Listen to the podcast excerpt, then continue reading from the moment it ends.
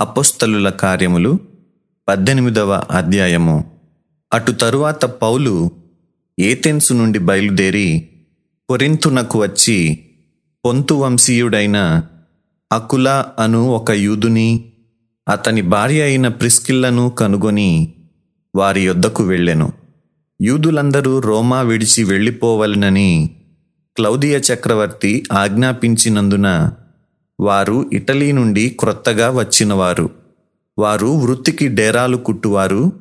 పౌలు అదే వృత్తి గలవాడు గనుక వారితో కాపురముండెను.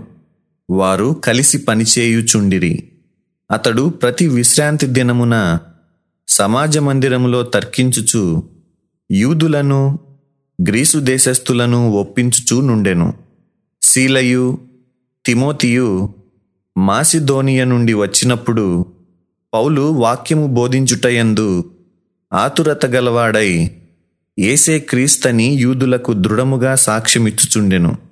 వారు ఎదురాడి దూషించినప్పుడు అతడు తన వస్త్రములు దులుపుకొని మీ నాశనమునకు మీరే ఉత్తరవాదులు నేను నిర్దోషిని. ఇక మీదట అన్యజనుల యొద్దకు పోవుదునని వారితో చెప్పి అక్కడి నుండి వెళ్ళి దేవుని యందు భక్తిగల తీతియు యూస్తు అను ఒకని ఇంటికి వచ్చాను. అతని ఇల్లు సమాజ మందిరమును ఆనుకొని ఉండెను. ఆ సమాజ మందిరపు అధికారి అయిన క్రిస్పు తన ఇంటి వారందరితో కూడా ప్రభువునందు విశ్వాసముంచెను. మరియు కొరింతీయులలో అనేకులు విని విశ్వసించి బాప్తిస్మము పొందిరి. రాత్రివేళ దర్శనమందు ప్రభువు నీవు భయపడక మాటలాడుము మౌనముగా ఉండకుము. నేను నీకు తోడై ఉన్నాను. నీకు హాని చేయుటకు నీ మీదికి ఎవడునూ రాడు. ఈ పట్టణంలో నాకు బహుజనమున్నదని పౌలుతో చెప్పగా అతడు వారి మధ్య దేవుని వాక్యము బోధించుచు ఒక సంవత్సరము మీద ఆరు నెలలు అక్కడ నివసించెను. గల్లియోను అకయకు అధిపతిగా ఉన్నప్పుడు యూదులు ఏకీభవించి పౌలు మీదికి లేచి న్యాయపీఠము ఎదుటకు అతని తీసుకొని వచ్చి వీడు ధర్మశాస్త్రమునకు వ్యతిరిక్తముగా దేవుని ఆరాధించుటకు జనులను ప్రేరేపించుచున్నాడని చెప్పిరి. పౌలు నోరు తెరచి మాటలాడబోగా గల్లియోను యూదులారా ఇది ఒక అన్యాయము గాని చెడ్డ నేరము గాని అయిన ఎడల నేను మీ మాట సహనముగా వినుట న్యాయమే. ఇది ఏదో యొక్క ఉపదేశమును పేళ్ళను మీ ధర్మశాస్త్రమును గూర్చిన వాదమైతే మీరే దాన్ని చూచుకొనుడి. ఈలాటి సంగతులను గూర్చి విమర్శ చేయుటకు నాకు మనస్సు లేదని యూదులతో చెప్పి వారిని న్యాయపీఠము ఎదుట నుండి తోలివేసెను. అప్పుడందరూ సమాజ మందిరపు అధికారి అయిన సోస్తేనేసును పట్టుకొని న్యాయపీఠము ఎదుట కొట్టసాగిరి. అయితే గల్లియోను వీటిలో ఏ సంగతిని గూర్చియూ లక్ష్య పెట్టలేదు పౌలు ఇంకనూ బహుదినములక్కడ ఉండిన తరువాత సహోదరుల యొద్ద సెలవు పుచ్చుకొని తనకు మ్రొక్కుబడి ఉన్నందున కింక్రేయలో తల వెండ్రుకలు కత్తిరించుకొని ఓడ ఎక్కి సిరియకు బయలుదేరాను. ప్రిస్కిల్లా అకుల అనువారు అతనితో కూడా వెళ్ళిరి. వారు ఎఫెసునకు వచ్చినప్పుడు అతడు వారినక్కడ విడిచిపెట్టి తాను మాత్రము సమాజ మందిరములో ప్రవేశించి యూదులతో తర్కించుచుండెను.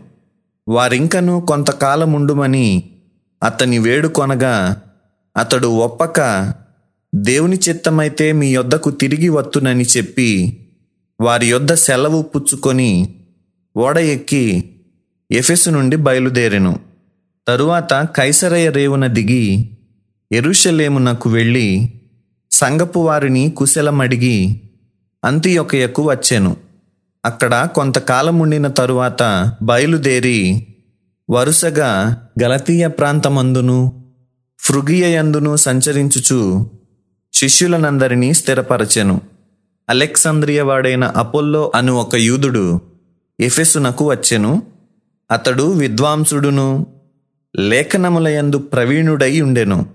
అతడు ప్రభువు మార్గము విషయమై ఉపదేశము పొంది తన ఆత్మయందు తీవ్రపడి యోహాను బాప్తిస్మము మాత్రమే తెలిసికొనిన వాడైనను యేసును గూర్చిన సంగతులు వివరముగా చెప్పి బోధించుచు సమాజ మందిరములో ధైర్యముగా మాటలాడనారంభించెను.